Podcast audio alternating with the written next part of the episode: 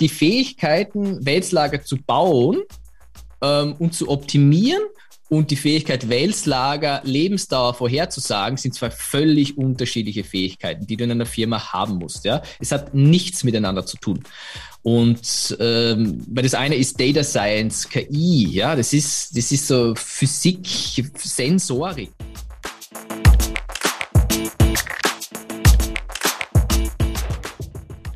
Herzlich willkommen zu Business Unplugged, meinem Interview-Podcast. Mein Name ist Johannes Pohl, ich bin Gründer der Biopex und ich spreche mit GründerInnen, UnternehmerInnen, Führungskräften und anderen Heldinnen des Business-Alltags über ihre Visionen, Ziele und Herausforderungen. Kurzum, spannende Themen, spannende Menschen, an denen man lernen kann und die inspirieren. Mein heutiger Gast ist Markus Leunig, Mitgründer und CEO von Sensoro, einem österreichischen Startup, das durch seine Innovation Technologieführer im Bereich Predictive Maintenance ist.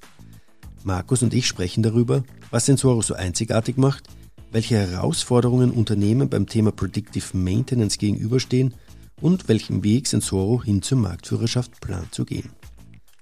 Mit seiner sympathischen Art nimmt Markus einen mit in diese spannende Welt des Predictive Maintenance und räumt dabei gleichzeitig mit vorherrschenden Mythen auf. Ich wünsche euch jetzt viel Spaß beim Hören der neuen Folge von Business Unplugged. Lieber Markus, herzlich willkommen zu Business Unplugged und Servus nach Wien. Lieber Johannes, danke für die Einladung und Servus zurück nach Hamburg, glaube ich, oder? Ja, genau. Ich sitze in Hamburg. Markus, freut mich, dass du Lust und Laune hast, mit mir über dein Unternehmen Sensoro äh, zu sprechen, warum ihr Sensordaten Sinn gebt, so wie ihr auf der Homepage schreibt und was das Ganze mit einer Technologieführerschaft auch im Predictive Maintenance zu tun hat. Ich freue mich darüber. Und was ich in der Vorbereitung sehr spannend fand, das war gleich mal vorweg dein Ausbildungswerdegang. Du bist, hast in der Abendschule die Werkzeugmaschinenlehre gemacht, bevor du dann Maschinenbau und Philosophie studiert hast, was äh, ja eine, eine spannende Kombi ist, würde ich mal sagen. Wie kam es eigentlich dazu, dass äh, diese Kombi entstanden ist? Ja, also das ist in der Tat, äh, wie soll ich sagen, ähm, nicht der geradlinigste Lebenslauf. Ja, wie kam es dazu? ja, durch mir hat es Spaß gemacht, in der, in der Lehre einfach Teile zu drehen und zu fräsen. Aber ich habe mir irgendwann die Frage gestellt, ähm, ist es das, Markus, willst du das für den Rest deines Lebens machen? Ähm, und ich habe gesagt, nein, ich will eigentlich noch ein bisschen mehr in Ausbildung investieren. Ähm, habe mich dann entschieden, die berufsreife Prüfung zu machen, also Abend-Abi, Abend-Matura. Und am Ende dieser Matura-Reise habe ich mir die Frage gestellt, naja, was machst du denn jetzt? Also ich hatte nie vor zu studieren, aber irgendwie am Ende habe ich mir gedacht, okay, warum nicht studieren? Dann habe ich äh, äh ein bisschen auf den Uni-Homepages gesurft und habe dann Maschinenbau entdeckt. Ja, und habe einfach mal Maschinenbau äh, gestartet, sozusagen als Brotstudium. Äh, genau genommen war es Maschinenbauwirtschaft, das heißt so eine Kombination eben aus, aus Technik und, und Wirtschaft. Ja, äh, wie kam es dann zur Philosophie? Ähm, ja, du, ein Freund von mir hat angefangen, Philosophie zu studieren, äh, spannende Bücher gelesen. Ich habe dann die ersten Bücher gelesen, die die, ja, wie soll ich sagen, die Fragestellungen äh, haben mich interessiert. Dann habe ich die ersten Vorlesungen besucht und irgendwann war ich halt bei der Hälfte des Studiums und habe gedacht, naja, jetzt machst du es auch noch fertig, ja. ähm, okay. Ja, und es hat sich herausgestellt als super Ausgleich. Also Maschinenbau ist ja hardcore rechnen. Es ist falsch oder richtig und Philosophie ist selten falsch oder richtig. Es ist nur gut oder schlecht argumentiert. Daher war es ein super Ausgleich. Okay, kann, kannst du es noch immer nutzen, das, was du, was du da gelernt hast? Also ich muss ehrlich sagen, ähm, so im täglichen Leben, Zusammenarbeit mit Menschen, Teams, im Geschäftsleben, also hilft mir fast Philosophie mehr, weil das ja auch stark, also das ist ja äh, Philosophie und Psychologie, ja, also das ist ja äh, eine ne Abspaltung. Ähm, und daher lernst du dort sehr viel über dich selbst und äh, es ändert dich, also du, du denkst kritischer über dich selber nach, ja, also was kann ich wahrnehmen, was kann ich nicht wahrnehmen und das ist einfach fast wahrscheinlich im täglichen Zusammenleben, Arbeiten mit anderen Menschen wichtiger als das Maschinenbaustudium. Ja, also ja, die Antwort ist ja. Okay. Das, äh, das hat nach wie vor einen großen Einfluss, ja. Okay, das finde ich, find ich interessant, finde ich spannend, weil sag mal, diese Kombi findet man ja nicht so oft. Also ich kenne sie auch nicht als Maschinenbauer, selber auch nicht so oft, dass irgendwer sagt, ich mache Maschinenbau und Philosophie. Ja, du, ich muss sagen, Johannes, diese Frage, die du mir jetzt gestellt hast, die habe ich, glaube ich, hundertmal in Vorstellungsgesprächen ja. beantwortet und es ist eine berechtigte Frage, wie passt das zusammen? Ja? Und ich fand es einfach einen guten Ausgleich und irgendwann war ich im Philosophiestudium einfach praktisch vor der Masterarbeit und ich sage so, ich bin halt auch ein Typ, der macht Dinge fertig und habe ich gesagt, so, jetzt machst du es auch fertig und dann hast du halt Diplom-Ingenieur und Magister, ja. Und so kam es dazu dann, ja. Okay. Ja, ich meine, du warst ja dann beruflich auch unterwegs. Du warst bei Daimler, du warst bei Boost bzw. Strategy Y äh, und äh, hast dann aber 2018 beschlossen, dich selbstständig zu machen und hast Sensoro gegründet. Was hat dich damals dann bewogen, dass du sagst, okay, gut, gut bezahlter Beraterjob, ich steige aus. Ich meine, machen einige Berater, aber die Frage ist, warum? Warum hast du das getan? Genau, also ich habe, äh, also ich fand es durchaus spannend. Also ich fand den Daimler spannend, ich fand die Beratung spannend ähm, und ich habe ja auch viel Produktionen und Instandhaltungen als, äh, als, als Berater optimiert ähm, und äh, gehe noch immer mit dieser Brille in die, Ferti in die Fertigungen dieser Welt. Ähm, kann da, muss da immer links und rechts schauen, ähm, aber haben viel Instandhaltung optimiert und das Thema Predictive Maintenance kommt einem da auch immer unter. Es ist halt nur so, dass man als, äh, als Berater praktisch auf einer ganz anderen Flugebene unterwegs ist. Äh, glaubt Predictive Maintenance, da gibt es Lösungen, die funktionieren, weil man im Prinzip ja keine Ahnung davon hat, äh, wie schwierig das wirklich ist. Ja, und äh, auf der Flugebene praktisch nur auf Überschriften unterwegs ist ähm, oder maximal dem Marketing von Unternehmen ausgeliefert ist.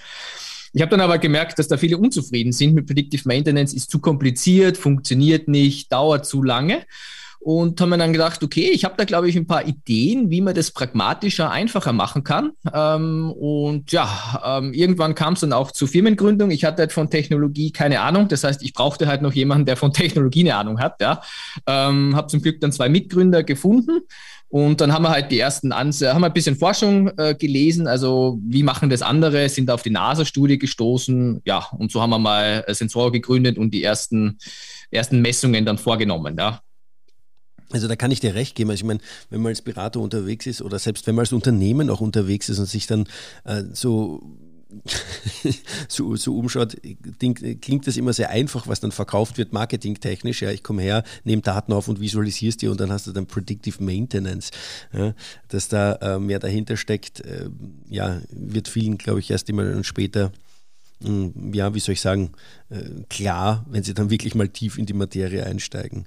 Äh, wie war euer Anfang bei Sensoro? Was habt ihr am Anfang gemacht? Ihr habt gesagt, okay, wir nehmen jetzt mal Daten auf, aber wie waren so die Schritte? Wie habt ihr euch entwickelt? Wie, wie, ja, was, was, war, was war euer Anfangszustand und wo seid ihr heute?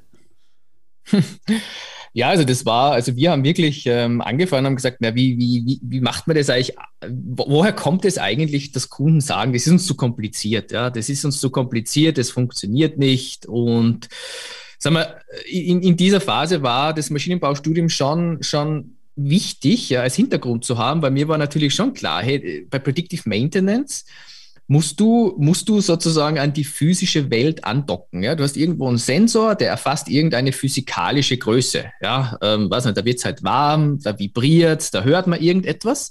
Und mir war schon klar, dass das vermutlich extrem wichtig sein wird, sich genau zu überlegen, wie docke ich an diese physische Welt an? Also was messe ich physikalisch? Und wir haben dann einfach mal viele Forschungspapiere einfach gescreent und gelesen und sind halt auf eine Studie gestoßen, die schon aus den 70er Jahren der NASA. Ähm, und die NASA hatte nämlich ein spannendes Problem. Also die müssen auf der einen Seite ihre Land Rover auf der Erde testen und bevor sie sie zum Mond schießen, aber sicher gehen, dass zum Beispiel in dem Fall die Wälzlager nicht beschädigt sind. Ja? Und diese Studie hat gezeigt, dass eben Ultraschall ähm, die Technologie ist, mit der man als am frühesten Beschädigungen in Wälzlagern feststellen kann. Das war das eine. Und gesagt okay, wenn die NASA das macht, dann kann es nicht so blöd sein. Ähm, wir hatten auch aus verschiedensten Gründen die Vermutung, dass es gut mit künstlicher Intelligenz kombinierbar ist und haben diesen Ansatz einfach mal ausprobiert. Äh, das Ausprobieren war relativ also vollkommen ergebnisoffen eigentlich. Ich habe einfach mein, mein Netzwerk der Produktionsleiter aus meiner Beratervergangenheit genutzt und gesagt, du, ich habe da etwas, neuen Ansatz, darf ich einfach mal pragmatisch bei euch einmal im Monat Messungen machen? Wir wissen nicht, ob das funktioniert, ähm, aber dann seid ihr sozusagen am Puls der Zeit. Wenn es funktioniert, ja, äh, seid ihr wahrscheinlich die Ersten, die das mit uns gemeinsam erfahren. Ja. Also das heißt, der Anfang war wir haben uns was überlegt. Äh, wir hatten KI, wir hatten, wir haben Feature-Extrahierungsalgorithmen entwickelt, aber wir hatten halt noch keine Daten, um zu wissen, ob es funktioniert oder nicht. Ja. Das war äh, so praktisch die Anfangszeit. Und ja, ich weiß nicht, wenn du eine Frage hast, äh, stell sie gern, aber diese Reise kann ich, die, die, die geht natürlich dann noch weiter, ja. Ja, ja, ja. ja es klingt, klingt ja super spannend, ähm, weil das, das Thema Ultraschall ist ja auch was, was ähm, ihr macht, aber nicht niemand anderer, soweit ich weiß, oder? Ja, also es gibt da, also nicht in dieser Art und Weise. Ich meine, jetzt kommen natürlich so ein paar so um die Ecke und äh, versuchen das irgendwie nachzumachen, aber ich sage mal, auf Ultraschall zu setzen, ja, oder ein anderes Wort dafür ist halt Acoustic Emissions, ähm, also einfach äh, Schallemissionen, die wir Menschen halt nicht hören. Ähm, ich sag mal, es hat noch niemand in diesem Ausmaß mit künstlicher Intelligenz kombiniert. Ja, wir waren die ersten. Also wenn man irgendwie Ultraschall, KI und so weiter äh, googelt, dann kommen irgendwo die ersten Artikel 2018, 19 von Sensora und von, von mir. Weil es eben noch, nie, noch niemand ist auf diese komische Idee gekommen, KI mit Ultraschall zu kombinieren. Ja? Ähm, ich meine, wenn man sagt, wir sind die Ersten, die Ultraschall nutzen, ich glaube, das ist nicht ganz richtig, weil die NASA nutzt es ja schon. Äh, es gibt auch manuelle Geräte, wo, wo Menschen praktisch mit Kopfhörer durch Fabriken gehen und versuchen zu hören. Ja? Also es gibt ein paar Ansätze. Aber das ist genau das, das war genau, das wir genau zum Gründungsgrund von Sensor. Ja? Äh, wenn Menschen mit Ultraschallgeräten durch die Fabrik gehen und versuchen zu hören, ob das Lager, das Getriebe gut ist oder schlecht ist, das ist halt einfach kompliziert. Ja? Das ist halt einfach kompliziert. Und in dem Sinne würde ich sagen, wir sind die Ersten, wir haben die meisten Erfahrungen, wir haben die größte Datenbank, wenn es darum geht, die Ultraschalldaten mit künstlicher Intelligenz auszuwerten. Ähm, weil da gehört schon einiges dazu, weil im Prinzip sind diese Ultraschalldaten Audiodaten und das ist äh, im, im Data Science KI-Bereich eine, eine ganz andere Liga weil du eben keine tabellarischen Daten als Ausgangsbasis hast, nämlich ungefähr sowas, wie wir jetzt machen. Ja, du hast ein Audio-File, ähm, wo man normalerweise Stimmen von Menschen und so weiter hört und dort hörst du praktisch im Ultraschallbereich halt einem Motor zu. Das heißt, wenn du dieses Audio-File abspielst, dann hörst du als Mensch gar nichts, weil natürlich die Frequenzen viel zu hoch sind. Ja. Also klassische unstrukturierte Daten, die ihr da einfach aufnimmt. Ja, es ist so praktisch, äh, also die, die Pipeline oder der erste Schritt ist, äh, du hast halt ein Audio-File, das ist halt was nicht, 20, 30 Sekunden lang und der erste Schritt und unser erstes Know-how ist halt, wie beschreibe ich dieses File eindeutig und wir extrahieren da je nach Ansatz ungefähr 200 bis 400 Parameter. Das heißt, äh, das wird, also dieses File wird eben mit sagen wir mal, 200 Parametern eindeutig beschrieben. Ähm, und diese Parameter, mit diesen Parametern wird dann die KI trainiert und äh, diese 200 Parameter ist auch das große Know-how. Was ist das? Ja, wie, wie beschreibt man das? Ähm, weil nur so wird auch die Lösung stabil über die Zeit. Ja, also wenn du einen Wert nimmst, der ändert sich meistens immer irgendwie. Aber wenn du 200 hast, dann kannst du schon eine gut stabile Lösung äh, bauen, die auch beim ersten Mal, ja, das wundert ja die meisten Kunden, wir können zu irgendeinem Wetzlager gehen, äh, packen den Sensor drauf und die KI leitet die Restlebensdauer ab. Ja, wie geht das? Ich muss nicht trainieren. Ja, aber wir haben halt 25.000 Messungen mittlerweile über drei Jahre. Und äh, jedes dieser Messungen wird mit 200 bis 400 Parametern beschrieben. Ja, das ist halt einfach, das können sich die meisten nicht vorstellen, aber das ist sozusagen das Geheimnis, äh, nicht nur einen Wert zu nehmen, sondern eben 200 bis 400, weil dann wird die Lösung stabil und dann kann man auch nach einer Messung äh, schon eine Aussage über ein Wetzlager treffen. Also ihr bildet und so auch Art, bei Getriebe. Ne? Ihr, ihr, ihr, bildet so Art, ihr bildet so eine Art uh, Digital Twins oder sucht die in eurem Datenfundus, in eurer Datenbank. Ähm, ist schwierig. Digital Twin ist ja auch so, so eine Überschrift, wo viele äh, unterschiedliche Vorstellungen haben. Ich, ich, ich würde es mal so sagen, wir oder haben angefangen... Macht es eine Mustererkennung irgendwie in die Richtung oder wie kann man sich das vorstellen? Wenn ich sage, misst mal mein Wälzerlager, du kommst her, misst das Ding und dann schickst du es in eure Datenbank und die KI sagt, ja, okay, gut, sind noch 75 Tage. Ja? Also ich mache mal irgendeine, um irgendeine Zahl zu nennen, äh, dann ist das Ding kaputt. So, vergleicht ihr das mit anderen Messungen, wo es dann irgendwie, also so eine Art Mustererkennung oder wie, ja, wie kann hm. ich mir das vorstellen?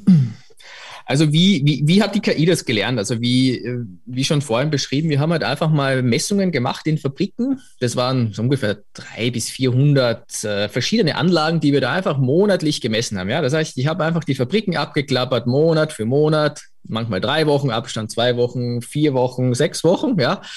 Und um einfach mal Daten zu nehmen. Und äh, zu dem Zeitpunkt wusste ja niemand, welche Anlage, welcher Motor wird dann ausfallen. Ja? Das war einfach nur, wir wussten, wir haben gehofft, dass irgendeiner halt in vernünftiger Zeit mal ausfällt, so dass wir die KI trainieren können.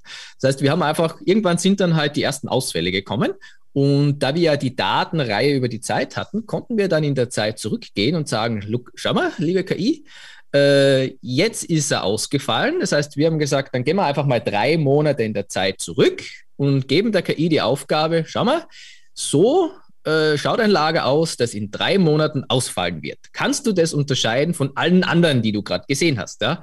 Und das waren so die ersten Ansätze, wo das äh, super funktioniert hat. Ähm, und natürlich mit jedem Datensatz, mit jedem Ausfall konnten wir diese Übung immer wieder wiederholen. Das heißt, wir haben immer gesagt, schau mal, da ist wieder ein Ausfall, wir sind in der Zeit zurückgegangen und die KI hat praktisch Reinforced Learning, nennt man das, einfach wiederum einen neuen Datensatz gehabt und hat wieder die Aufgabe gekriegt, ähm, jetzt, was nicht, 50 äh, Ausfälle von 1000 Nicht-Ausfällen zu unterscheiden. Und so wurde das Modell immer generischer. Ähm, am Anfang durften wir sozusagen nur kleine Wälzlager zusammengeben und nur die großen. Und mit immer mehr Daten war das faszinierend zu sehen, wie die KI immer generischer gelernt hat, äh, die, die Ausfallmerkmale zu erkennen und somit nicht mehr verwirrt war von einem großen, kleines Lager, langsam drehen, schnell drehen, Hintergrund, äh, weiß nicht, Ultraschallfrequenzen, ja, nein. Und hat so völlig unabhängig von Drehzahl, Größe des Wälzlagers gelernt, die Ausfälle äh, vorherzusagen. Wir haben zum aktuellen Stand noch äh, ein Modell, das besser, besser performt als unser generisches. Das ist für sehr langsam drehende Lager. Ähm, ähm, aber der Rest ist ein Modell, also ein KI-Modell, das wir auf jegliche Wälzlager loslassen. Und oft kommt ja die Frage nach der Performance, ja, also wie, wie ist denn das jetzt, ja, funktioniert das? Und das ist halt so, dass äh, die KI also wir machen, also wir haben jetzt, äh, unsere Lösung sagt, das Wälzlager hält noch drei Monate oder nicht, ja, aus verschiedensten Gründen. Ja, was, auch, was ist so äh, die, die Zeitspanne, die man sich vorstellen kann, die ihr, die ihr vorhersagen könnt? Sind es Tage, sind es Monate, sind es Wochen? Ähm, ja. Ähm, ja, also die KI spuckt dir einen genauen Tag aus. Ja, der sagt sie glaubt, das Wälzlager ist noch 287 Tage Restlebensdauer. Also in dem Moment. Okay, gut, also wirklich auf Tagesbasis. Okay, krass, ja. Ja, ja, aber, aber jetzt, kommt, jetzt kommt das große Aber. Ähm, in dem Moment ist es falsch. Ja, also das ist ja alles, die KI glaubt ja, das ist, ist sozusagen berechnet es eindeutig auf Basis der Daten und sagt 287 Tage. In dem Moment weißt du aber schon, ist nicht, das, das kann nicht richtig sein. Ja, du kannst nicht auf einen Tag voraussagen, wann ein Wälzlager oder ein Getriebe ausfällt. Ja, das geht einfach nicht, weil jedes System, gerade so komplexe Systeme wie Wälzlager, Getriebe, die erreichen irgendwann aber einen gewissen Beschädigungsgrad einfach den Zustand der, der ist chaotisch und der lässt sich nicht mehr vorhersagen. Ja? Ähm, das heißt, wenn immer dir jemand sagt, der kann dir auf den Tag genau einen Ausfall vorhersagen, sage ich, hm, ja, glaube nicht. Ja? Ähm, weil die Physik ist halt so, dass das irgendwann chaotisch wird und alles, was chaotisch ist, kannst du nicht mehr vorhersagen. Daher machen wir das so. Wir ähm, und, und das ist auch der Kundenwunsch, ähm, wo wir sagen, wir sagen, also wir haben die KI jetzt so trainiert, dass sie sagt, das Wälzlager hält noch drei Monate oder das Wälzlager hält nicht mehr drei Monate. Ja, das kann man mit sechs Monaten, mit neun Monaten, also da gibt es die unterschiedlichsten Varianten. Aber das ist das, wo uns die Kunden gesagt haben, das, das reicht ihnen eigentlich aus. Ähm, weil wenn also das ist, also du musst es uns so vorstellen, wir, da gibt es die Aussagen, ja, und in der Regel ist ja immer, was nicht, alle 100 sind grün, grün, grün, grün. Ja, also im Sinne von, hätte noch mehr als drei Monate, hätte noch mehr als drei Monate. Und dann kommt irgendwann das eine und sagt, oh, es hätte jetzt nicht mehr drei Monate. Dann überlegt sich halt der Kunde, okay, verstehe ich, ich schaue mal, habe ich das Bauteil da, will ich das vielleicht jetzt tauschen, weil in drei, vier Monaten brennt die Hütte, auftragstechnisch, ja, will ich warten, bis es wirklich bricht, ja, will ich genau nach drei Monaten tauschen, aber diese drei Monate reichen der Instandhaltung aus, um so zu reagieren, dass sie halt keinen Stress hat. Ja? Ähm, und da geht es auch gar nicht darum, ob das dann vier Monate noch hält oder äh, dreieinhalb Monate. Ja? Ähm, das Lager ist in dem Moment einfach beschädigt. Ja? Und wenn es in diesen chaotischen Zustand geht, dann muss man jederzeit mit einem Ausfall rechnen. Und unsere KI hat noch nie ein Lager verpasst, das eben beschädigt war. Ja. Wollte wollt ich gerade ähm, fragen, wollte ich gerade fragen, ja.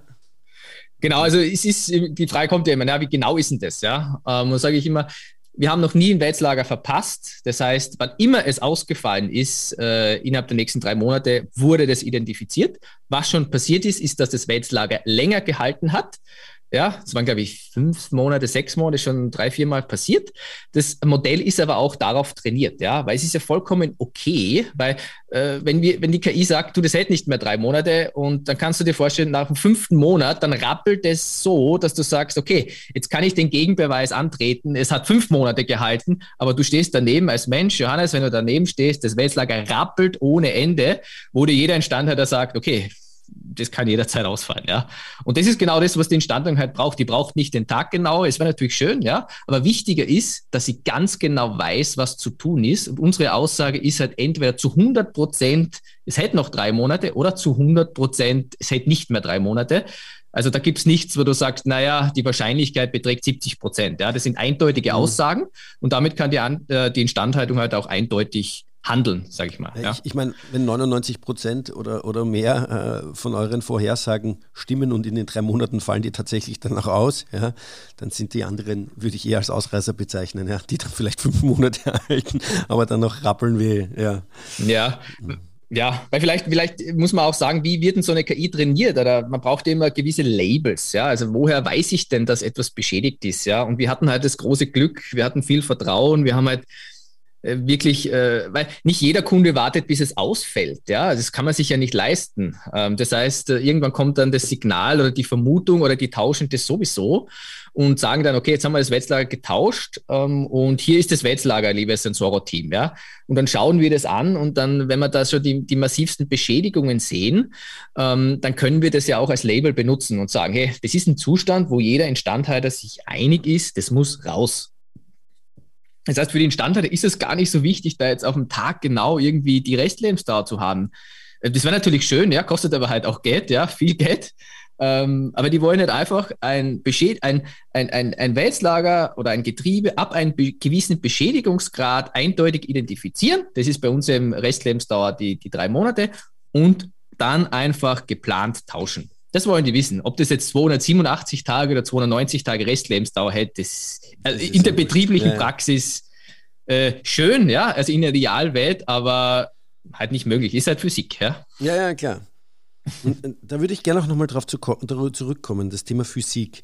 Ja, weil wir haben ja im Vorgespräch haben wir uns da unterhalten und ich habe sie vorhin schon erwähnt, äh, dass, dass irgendwie gefühlt die Predictive Maintenance Lösungen, die man so sieht, ja, ja irgendwie mehr so, wir erheben die Daten und visualisieren sie und dann gebe ich es dir rüber und du darfst das interpretieren und überlegen, ob es jetzt ausfällt oder nicht oder ob du was machst. Ähm, was ist, wenn ich da, wenn wir da tiefer einsteigen, was ist für dich tatsächlich jetzt, wenn du Predictive Maintenance definieren musst, wie würdest du es tun? Oder vielleicht hast du es ja für dich schon definiert. ja, ja. Wovon also, ich ausgehe. Aber ja. Ja, also die, die, die Frage, die ja häufig kommt, also Predictive Maintenance, da gibt es ja noch den Begriff des Condition Monitorings, ja, der ja viel verbreiteter ist. Äh, also wie der Name schon sagt, Condition Monitoring bedeutet, du stellst halt einen gewissen Zustand fest, äh, machst aber keine Aussage über die Zukunft. Und Predictive Maintenance, so wie wir es halt machen, es aber in der Realität oft leider nicht gemacht wird. Ja. Predictive Maintenance, wie der Name schon sagt, hat halt auch den Anspruch, in die Zukunft vorherzusehen. Ja? Das heißt, wenn wir irgendwo ein Wälzlager messen, dann können wir natürlich auch sagen, das Wälzlager ist beschädigt. Ja? Das ist ein Abfallprodukt der KI. Aber wir haben halt auch den Anspruch, wenn wir Predictive Maintenance machen, in die Zukunft zu sehen. Und das, das Schauen in die Zukunft, das Predikten, ist eben bei uns auf Basis der Restlebensdauer, indem wir den Kunden sagen, ja, du, dein Wälzlager ist beschädigt, aber es hält noch mehr als drei Monate. Ja, das ist ja durchaus ein, äh, ein gängige Praxis, dass halt ein Wälzlager, ein Getriebe irgendwo beschädigt ist und der Kunde dann sich die Frage stellt, naja, was muss ich, muss ich jetzt sofort tauschen? Ja? Das heißt, Predictive Maintenance, so wie wir es machen und verstehen, ist immer auch die Vorhersage und die Vorausschau in die Zukunft. Du okay. hast die Physik angesprochen? Genau, die Physik wäre das nächste, ja. Genau, also die Physik, ähm, so wie vorhin schon mal angesprochen, die Frage ist halt, wie, wie stelle ich diesen Zustand fest? Also welche, welche physikalische Einheit messe ich? Ja, da gibt es halt, ich kann die Temperatur messen, irgendetwas wird heiß, ich kann Ultraschall messen, ich kann Schall im hörbaren Bereich messen, wenn irgendetwas rappelt, ich kann Vibrationen messen, ich kann das Öl analysieren. Ähm, ja, also da gibt es unterschiedliche, man nennt es so die, die Big Five-Technologien, wie ich eigentlich Anlagenzustände ähm, messen und, und feststellen kann. Und so haben wir auch angefangen, gesagt, okay, idealerweise hast du halt alle Big Five. Du misst die Temperatur, du misst das Öl, die Vibrationen, die Ultraschallfrequenzen, ja, also quer durch die Bank. Ähm, das ist einfach teuer. Es geht halt nicht, ja. Also du kannst nicht alles, überall Sensoren verbauen, jede, jede physikalische Größe messen, sondern du musst halt schauen, wo kriegst du sozusagen, wo kriegst du das meiste für dein Geld, ja. Ähm, und da ist eben Ultraschall, weil es eben auch gut kompatibel ist mit der KI, ähm, setzt sich da jetzt halt einfach äh, so ein bisschen ab als, als, als, als relativ simpel und gut durch KI auswertbar. Ja. Okay, und was spielt jetzt die Physik für eine Rolle? Ich meine, ich sage, wenn ich die Sachen, ich nehme jetzt die, oder, oder generell, ich, wenn ich Daten aufnehme, ja, und dann sage, okay, pass auf, ich habe da meinen Data Scientist, der setze ich jetzt mal dran, mach mal Wert mal aus, mach mal die KI. Wo, entstehen da Fehler? Die an, oder wo kann man da Fehler machen? Ja, sage ich mal, gut, reicht es mir, den Data Scientist einfach an die Daten dran zu setzen oder muss ich schon auch noch ein bisschen technisches Wissen mit reinpacken hier? Ja, das ist eine gute Frage. Also ich sag mal, äh, ich, ich werde immer oft gefragt, na, was ist was ist denn der Unterschied zu? Und jetzt äh, kommt das, äh, das magische Wort zu etablierten ja, und, und, und konventionellen äh, Überwachungssystemen. Ja? Also das ist so, so ein Einstieg ins Gespräch. Na, wo ist denn der Unterschied zu konventionellen Überwachungssystemen? Ja?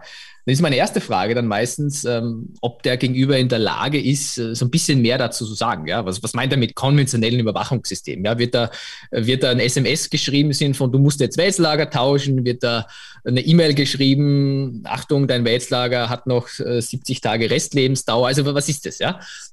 Und das Spannende ist, ähm, die Leute können das gar nicht beschreiben. Ja, ja halt so konventionelles Überwachungssystem. Ja, ähm, aber im Laufe der Zeit kommt man natürlich drauf, was sie meinen. Und was sie meinen ist äh, immer oder, oder in der Regel ein, ein, ein Vibrationssensor auf, auf der Anlage, der eben die Vibrationen misst.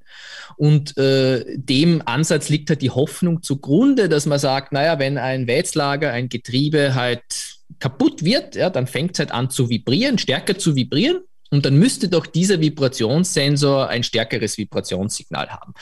Also, es, also diesem herkömmlichen konventionellen liegt das zugrunde. Aber, und jetzt kommt die Physik ins Spiel, es gibt halt noch andere Quellen äh, von Vibrationen. Ja? Also in der, in der betrieblichen Praxis stellst du mal, weiß nicht, ein, eine Holzfabrik, ein Sägewerk vor oder ein Bergwerk. Ja? Also da gibt es andere Quellen, ähm, wo du sagst, okay, da ist zum Beispiel eine Maschine nebendran. Ja, Presswerk, da ist vielleicht, Klassiker. ja, oder, oder eine Presse, bummelt ja. nebenan, ja, zack, zack, zack, zack, ja. Und es ändert sich halt auch. Oder der Stapler fährt vorbei. Ähm, oder auch wenn du in die Anlage selbst reingehst, ja, dann kann etwas lose sein, dann hast du einen höheren Vibrationswert, dann kommt der Baumstamm vorbei äh, beim Sägemotor, dann hast du plötzlich höhere Vibrationswerte. Das heißt, die Hoffnung, äh, mein Wälzlager wird kaputt, es steigen die Vibrationswerte, ist, ist, ist, ist niemandem so, so bewusst, dass das eigentlich dem konventionellen zugrunde liegt. Aber was halt nicht funktioniert, ist der umgekehrte Schluss. Also nur weil meine Vibrationswerte steigen, heißt es noch lange nicht, dass mein Wälzlager kaputt ist oder mein Getriebe. Und daher kommen genau mit dem Use Case dann Kunden zu uns und sagen, ja, wir haben so ein Überwachungssystem, das zeigt uns dann die Vibrationswerte so an. Konventionelles, bitte. Genau, so ein konventionelles Überwachungssystem, ja. Und jetzt haben wir aber hier beim roten Bereich mal die Wälzlager getauscht, weil es ist, die Überschrift ist nämlich äh, Wälzlagerüberwachungssystem. Und haben wir getauscht, aber die Lager waren noch vollkommen in Ordnung. So, Jetzt äh, haben sie natürlich das Vertrauen verloren in diese konventionellen Überwachungssysteme ähm, und kommen dann zu Sensora und äh, wir machen äh, eben, wir messen äh, eine andere physikalische Größe. Ja, das heißt, äh, wenn du einen Vibrationssensor auf einen vibrierenden Motor drauf gibst, dann kriegst du super viele heftige Signale. Wenn du einen Ultraschallsensor draufsetzt, da kannst du dort vibrieren, wie es will das Signal ist null. Ja, also es ist, äh, ohne jetzt auf die Details einzugehen, du misst einfach physikalisch völlig was anderes. Das ist so wie fühlen und hören, sage ich mal. Ja, als Mensch fühlen und hören ähm, ja, aber, versteht dann aber, jeder, aber dass trotzdem müsstest du ja auch beim Ultraschall eigentlich Stör, Störungen drin haben oder nicht? Oder ist, könnt ihr das eher ausschließen als bei Vibrationen? Wie kann, ja, kann man genau. sich das vorstellen? Also das Gute ist bei Ultraschall, ähm, also es gibt, es sind ja Frequenzen über 20 Kilohertz und da gibt es ganz, ganz wenige Quellen in der Fabrik. Ja, und es gibt eigentlich keine Quelle, die relevant ist. Ja, ähm, es gibt zum Beispiel im Kraftwerksbereich, wenn du also so Pumpen- und Motorkombinationen hast, dann und die Pumpe in den Kavitationsbereich geht, ja, ohne aufs Detail einzugehen. Aber das ist ein Zustand, der auch Ultraschallfrequenzen verursacht. Und das hat auch zu Beginn die KI durchaus verwirrt. Ja, sag, oh, jetzt habe ich plötzlich Ultraschallfrequenzen. Also dieser Fall, den gibt es auch für Ultraschall, dass du sagst, du hast halt eine Quelle, die nichts mit dem Lager zu tun hat, ja, aber Kavitation ist auch schon die einzige Quelle, die relevant ist. Und die KI hat über die Zeit halt gelernt. Also Kavitation hört sich ganz anders an als ein ja, ein kaputtes Wetzlager. Das heißt, das hat sie ganz einfach gelernt über den beschriebenen Ansatz. Wenn du ihr immer wieder sagst, schau mal, das Pfeil äh, hat drei Monate gehalten, dann fängt die halt an, diese Kavitationsfrequenzen zu ignorieren. Aber in der Breite, wie du das bei Vibration hast, diese Störquellen, die hast du nicht, was ja auch einer der großen Vorteile ist. Und deshalb ist ja Ultraschall mit KI so gut kompatibel, weil du diese Hintergrundgeräusche nicht hast. Ja. Okay. Ähm, ihr macht es jetzt für Wälzlager oder Lager hm, allgemein. Kann man diesen Ultraschall, ähm, euren Ansatz auch auf andere, äh, ja, sag ich mal, Elemente, äh, Bauteile äh, ja, anwenden? Ja, also wir haben Gedanken für? Ja, ja, natürlich. Also die, ähm, ich sag mal, die Technologie kann viel breiter eingesetzt werden. Ähm, ich sag immer nur so, für Wälzlager haben wir halt diese Erstmessfähigkeit, weil wir die mächtigste KI haben, die größte Datenbank. Das heißt, da können wir jedem zeigen, dass es wirklich funktioniert. Ähm, für Wälzlager es funktioniert auch für Getriebe. Ähm, bei Getriebe können wir halt nicht die Restlebensdauer ableiten, sondern nur ein beschädigtes Getriebe identifizieren. Aber natürlich geht die Reise weiter. Ja? Also wir sind dran an, an Hydraulikzylindern. Ähm, das bedarf aber noch ein bisschen einer Forschung. Ja? Das heißt, wir erweitern konstant die Komponenten, die wir abdecken. Das ist sozusagen ureigene Sensorstrategie. Wetzlager ist unser Aushängeschild, ähm, kann man gut zeigen. Es geht aber jetzt auch für Getriebe äh, mit Anom Anomalie, äh, also Detektion eines beschädigten Getriebes und äh, woran wir forschen, ist halt auch Hydraulikzylinder, weil das scheint, äh, ja, also da ist der, der, der Wunsch und Bedarf in der Industrie auch gegeben. Ja. Okay. Wenn, wenn ich jetzt ein, ein Unternehmen bin und an euch herantrete oder sage ich mal, ähm, äh, ich sage es jetzt mal anders, ich bin ein Unternehmen und habe den Wunsch, das Thema Predictive Maintenance bei mir einzuführen. Welchen Rat würdest du ihm geben, wie er vorgehen soll? Oder das Unternehmen? Ja, gute Frage. Also ich, äh, also ich glaube, einer der großen Mythen äh, in, in, in dieser Industrie ist, dass ich ein System habe und damit automatisch alle Komponenten überwachen kann meiner Anlage. Also diese eierlegende Wollmilchsau, würde man fast sagen. Das heißt, ich, ich, ich sage jedem Kunden dann immer, ja, ihr müsst euch überlegen, Predictive Maintenance funktioniert auf Komponentenebene. Ein, ein Wälzlager hat andere Ausfallkriterien als ein Filter. Ein Filter hat andere Ausfallkriterien als die Hubschiene. Und alle, alle führen aber dazu oder können dazu führen, dass eine Anlage ausfällt. Ja, und das will ich ja mit Predictive Maintenance verhindern. Ich will da ja eine Vorhersage haben. Das heißt, die, die Frage, wie, wie geht man das an, ist immer, überlegt euch mal, was sind denn eigentlich die kritischen Komponenten bei eurer Anlage, die verschleißbehaftet sind, die immer ungeplant ausfallen. Und wenn ihr die mal wisst, ja, dann legt man dem gegenüber, wie kann ich die ganz einfach äh, also predikten oder überwachen und in die Zukunft sehen. Ähm, also es ist dieser, dieser, es ist ganz, ganz wichtig, sich zu überlegen, was will ich eigentlich überwachen? Und wo lohnt sich Predictive Maintenance eigentlich? Weil es gibt zum Beispiel einfach, ich sage mal, ich, ich sage mal Filter, ja, du hast irgendwo einen Filter. Warum, warum soll ich mich damit beschäftigen, den zu überwachen und in die Zukunft zu sehen? Der kostet vielleicht 10 Euro, den tausche ich einfach einmal im Jahr. Ja, das ist vollkommen valide Instandhaltungsstrategie. Auf der anderen Seite, wenn ich hier so ein, weiß nicht, 1000 Euro Wälzlager habe, das eine Schicht dauert, um auszutauschen, eine Schicht einzutauschen, dann muss ich mir schon überlegen, ob ich da nicht präziser vorhersagen muss. Und äh, die, dieser Mix oder die Überlegung dieses Mix, wo brauche ich welche Strategie, ist typischerweise der Ausgangspunkt bei einer Diskussion, die wir nicht so sehr mit Betreibern führen, also Betreiber von Anlagen, weil die wollen immer sehr, sehr gezielt auf Wälzlager und Getriebe. Aber wenn du ein Anlagenbauer bist, dann musst du genau dort einsteigen, also wo du gerade äh, sozusagen eingeflogen bist. Ja, wie mache ich das? Okay. Spannend.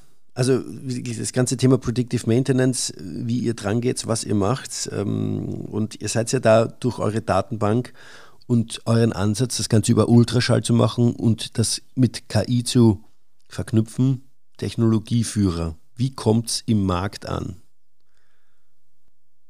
Es ist klar, ich kann ja. mir vorstellen, dass das nicht so einfach ist, als Startup dann reinzukommen und sagen, passt auf, wir es, ja, wir, das, was wir können, können die anderen nicht. Ja. Ja, ja. Aber der Maschinen- und Anlagenbau ist sehr konservativ, tickt, äh, tickt sehr konservativ. Dadurch ja, wie, was für Herausforderungen habt ihr da?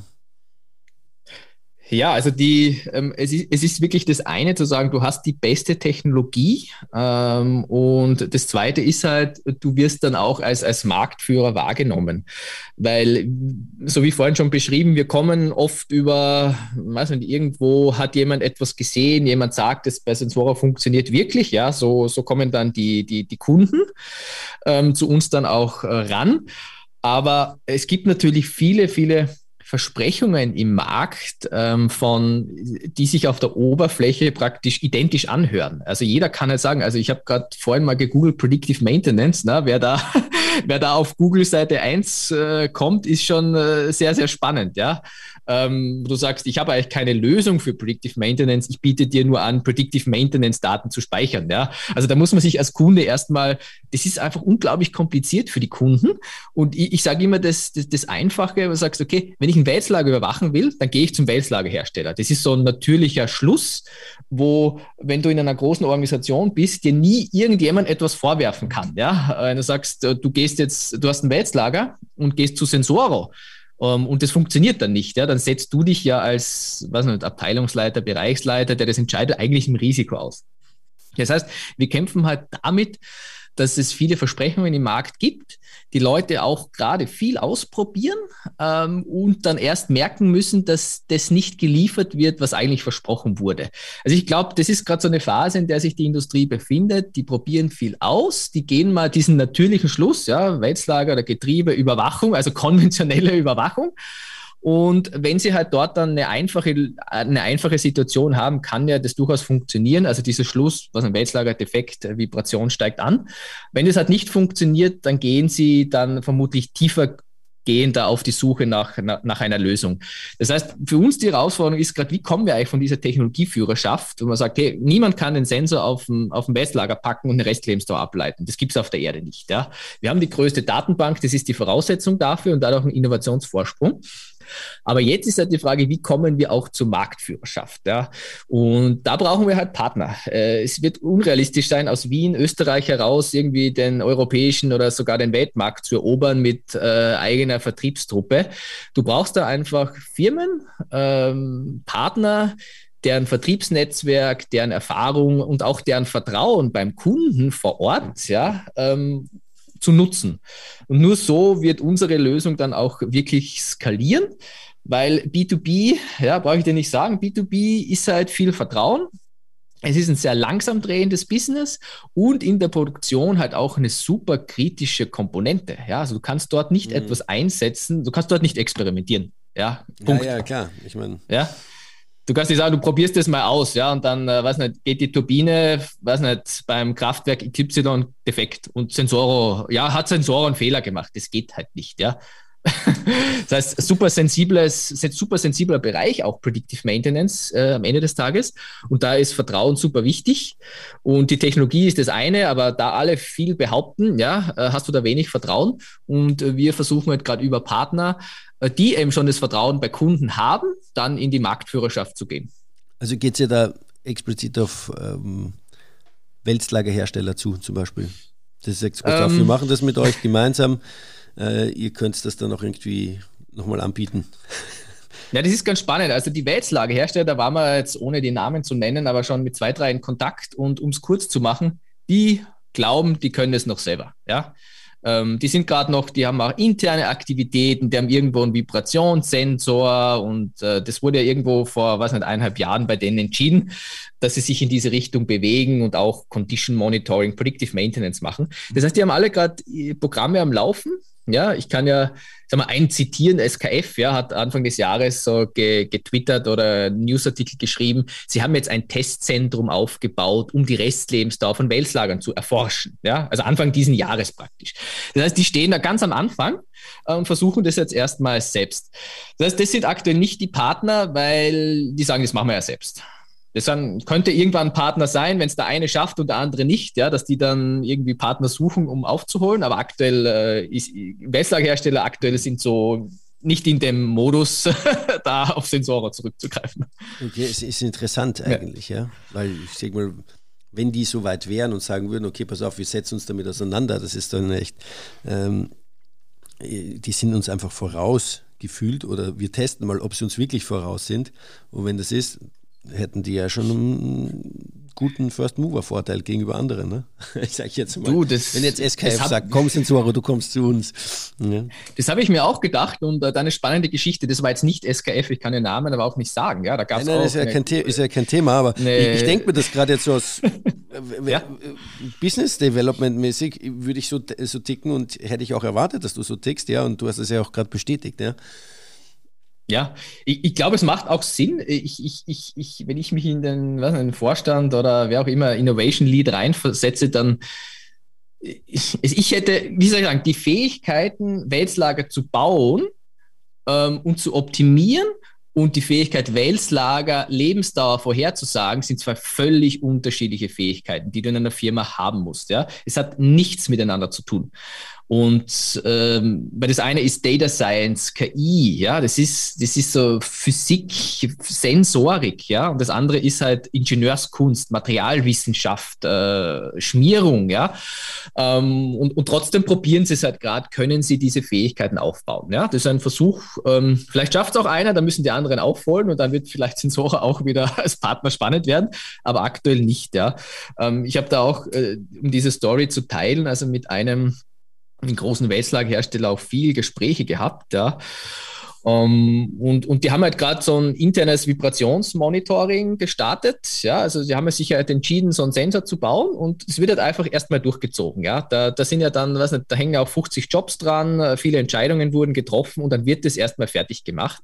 Und ähm, eine, eine der Kernaussagen war dann auch, und das kannst du auf dieser Ebene auch nicht, den Gegenbeweis kannst du nicht antreten. Naja, die, unsere Vibrationssensoren können das gleiche wie Ultraschall. Ja, dann habe ich gesagt, okay, dann kommt doch mal zu unserem Wälzlager-Teststand oder wir kommen zu euch. Dann packt mal die beiden Sensoren drauf und dann schauen wir mal, ob wir das gleiche, also wir machen das gerne, machen wir auch kostenlos, kommen wir vorbei.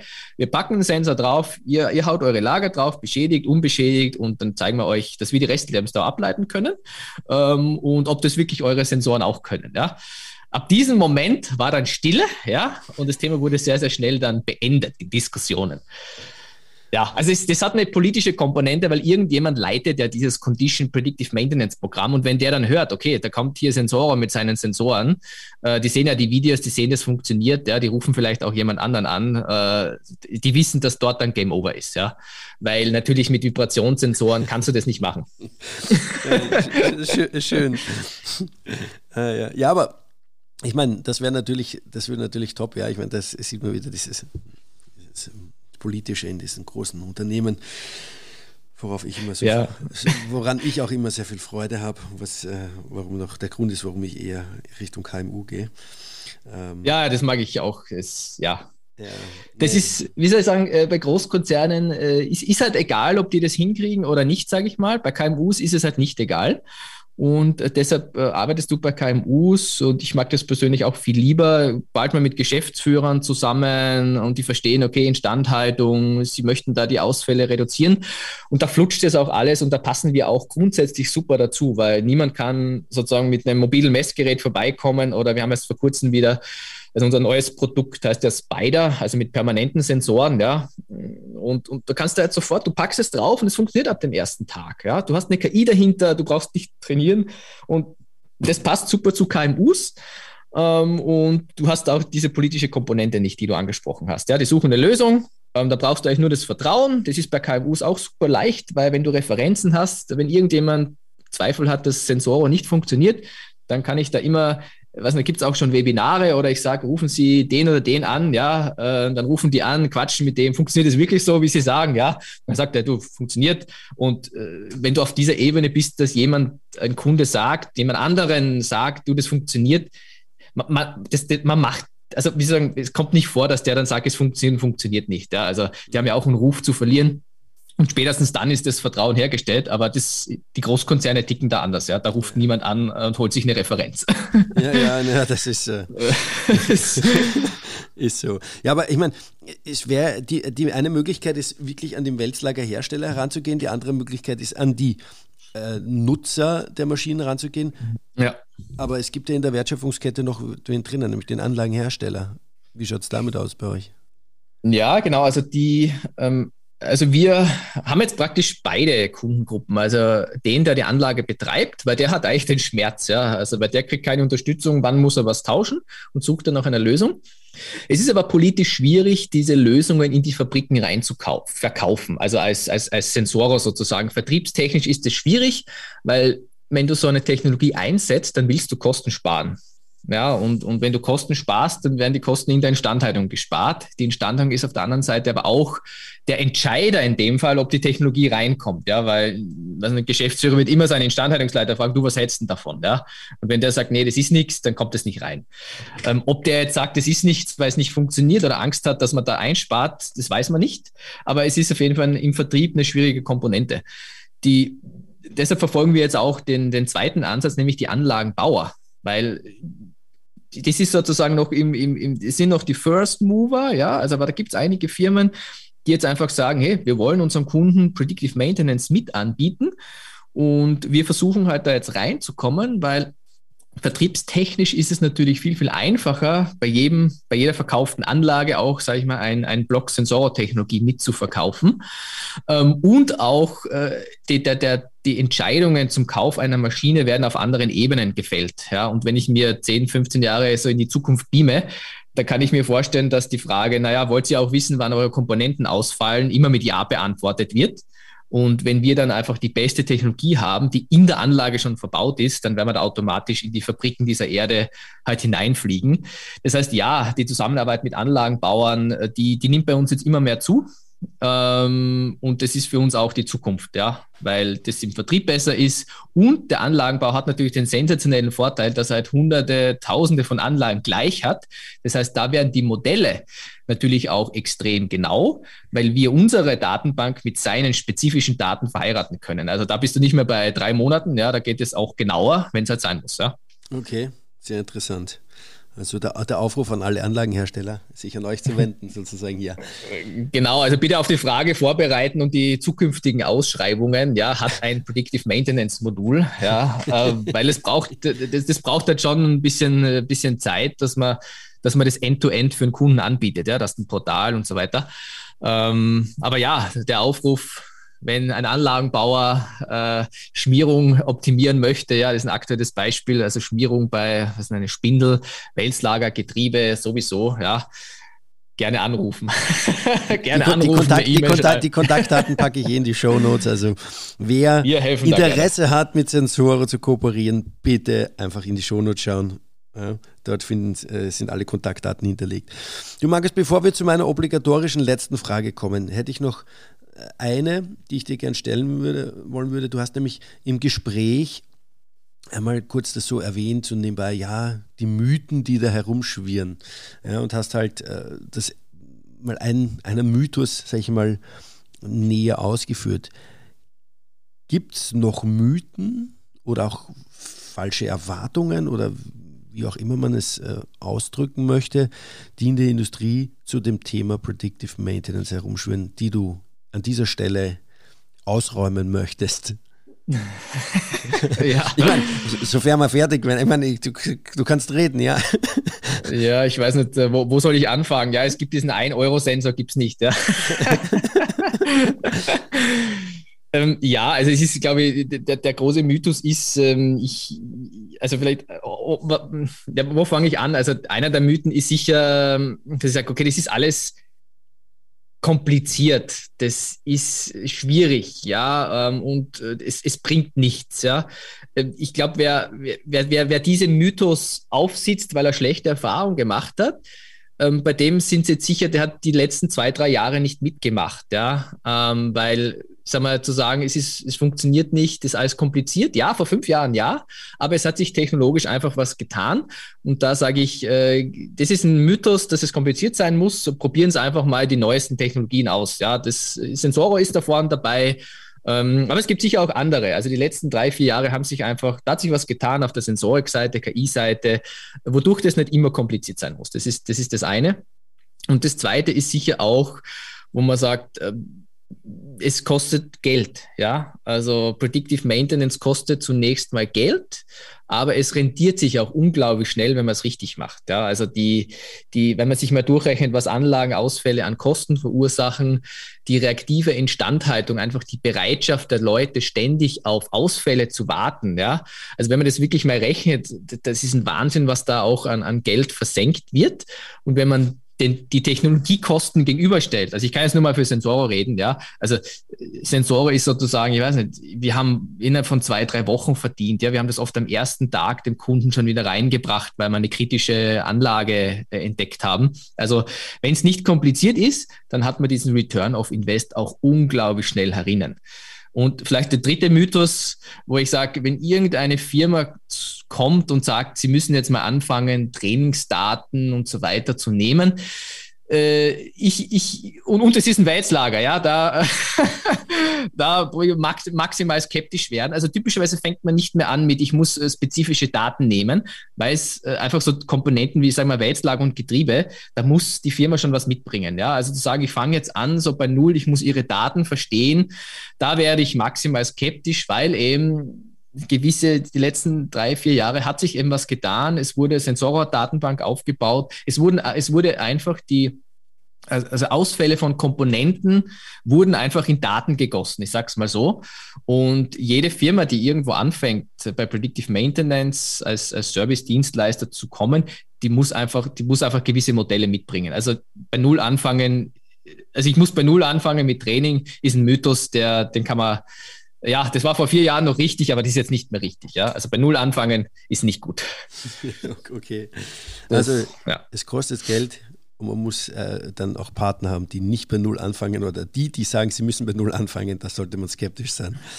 Ja, ja oder einfach mal zeigen. Ne? Also ich, diese Nummer, ich mache ein Projekt über Monate lang, nee, es muss nach, nach drei Tagen muss das greifbar sein, spätestens. Bei uns ist am ersten Tag greifbar, da sage ich, okay, das ist, wir sind super gut, aber äh, und, und, aufgrund von Ultraschall und KI geht es am ersten Tag. Aber so diese, ich mache mal Wochen, ich mache Datenaufnahmen, welche Daten haben Sie? Nee. Also wenn Sie eine pragmatische Lösung wollen und die gibt es, dann muss das am ersten, zweiten, dritten Tag greifbar sein. Ja? Ähm, Gerade für KMUs, die haben keine Zeit, so drei Monate, sechs Monate Projekt zu machen, um am Ende drauf zu kommen, na, es passt doch nicht. Ja? Mhm, mh, muss schnell absolut, gehen. Absolut. Okay, super. Dann glaube ich, haben wir da die Mythen auch nochmal ausgeräumt. Und jetzt kommen wir tatsächlich zu meiner obligatorischen letzten Frage. Ja. Ähm, es sind keine konventionellen Fragen. jetzt werde ich aber noch aufgeregt jetzt hier. Nee, ähm, deine drei Learnings, die du den Zuhörerinnen und Zuhörern mitgeben möchtest, äh, privater, beruflicher Natur, du kannst es dir aussuchen. Sehr spannend. Also ähm, die ja, ich, ich, ich fange vielleicht an, weil das ist ja oft die Frage, ne, wie macht man das mit so einem Technologieunternehmen ähm, und wie macht man das überhaupt aus Österreich heraus, dass er nicht bekannt dafür ist, äh, da jetzt die großen Software- und Technologieunternehmen äh, oder die großen Unis zu haben. Das heißt, wie mache ich das, wenn ich ein Technologie-Startup in, in, in Wien bin? Ja, da muss ich halt kreativ sein. Also glaubt nicht, dass ihr jetzt, was nicht, drei Data Scientists äh, am Markt innerhalb von wenigen Monaten findet, die beim kleinen Unternehmen anfangen. Ja, das, das wird am Anfang, muss man da kreativ sein. Ähm, es gibt super Freelancer auf der ganzen Welt und die muss man einfach einbinden, um das irgendwie mal zum Laufen zu bringen. Ja, da kommt man einfach nicht drum rum. Ähm, dass man da sozusagen die Ressourcen dieser Erde auch einbindet. Und wenn man dann wächst, dann kann man natürlich immer mehr in-house und insourcen. Aber zu Beginn muss man da sozusagen in die globale Community einfach äh, reingreifen und sagen, wer kann mir was liefern, weil man halt auch gar nicht diese Vollzeitstellen hat. Ja, da habe ich halt irgendwie ein Backend, weiß nicht, zwei Stunden. Ja, dann habe ich äh, ein, äh, eine Serveraufgabe für vier Stunden. Und das muss man trotzdem irgendwie in einer Firma bilden.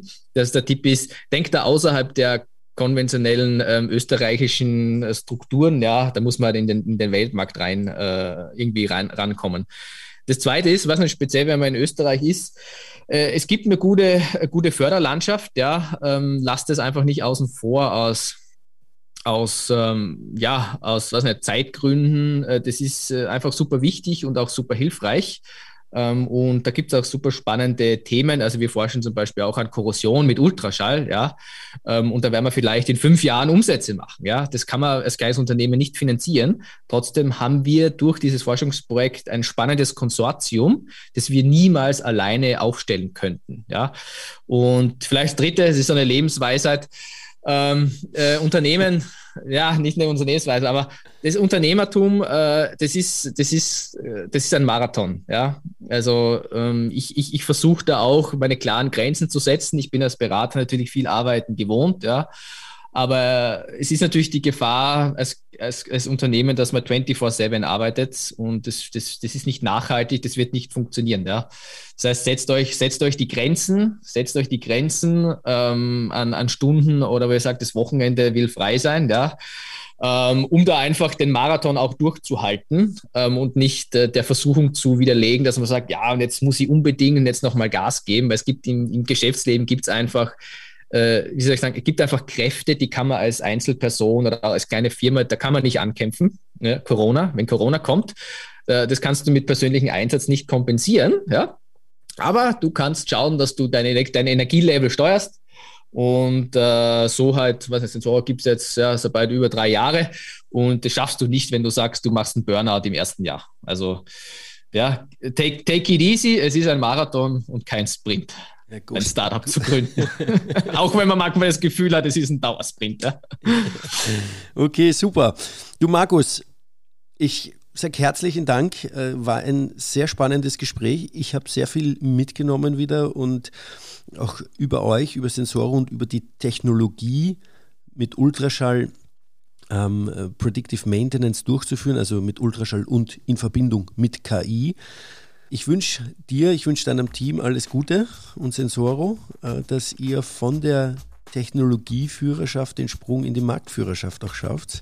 Und äh, sag herzlichen Dank und liebe Grüße von Hamburg nach Wien.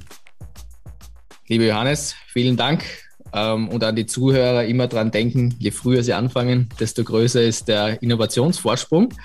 Ähm, bedanken fürs Gespräch, Johannes, und die Grüße gehen retour nach Hamburg. Herzlichen Dank. Ciao. Ciao. Das war das Interview mit Markus Leunig. Infos zu Markus und Sensoro findet ihr in den Shownotes. Das Interview war auch das 20. im Rahmen meines Podcasts Business Unplugged und deshalb möchte ich mich recht herzlich bei allen Zuhörerinnen und Zuhörern bedanken für das Interesse und für das zahlreiche Feedback, das ich in dieser Zeit erhalten habe. In zwei Wochen geht es dann weiter mit Folge 21 und da ist niemand geringerer als Martina Köderitz bei mir zu Gast. Ich freue mich darauf, wenn ihr dann in zwei Wochen wieder mit dabei seid. Und nach dieser österreichischen Folge bleibt mir nur zu sagen, Virti, Servus, Baba.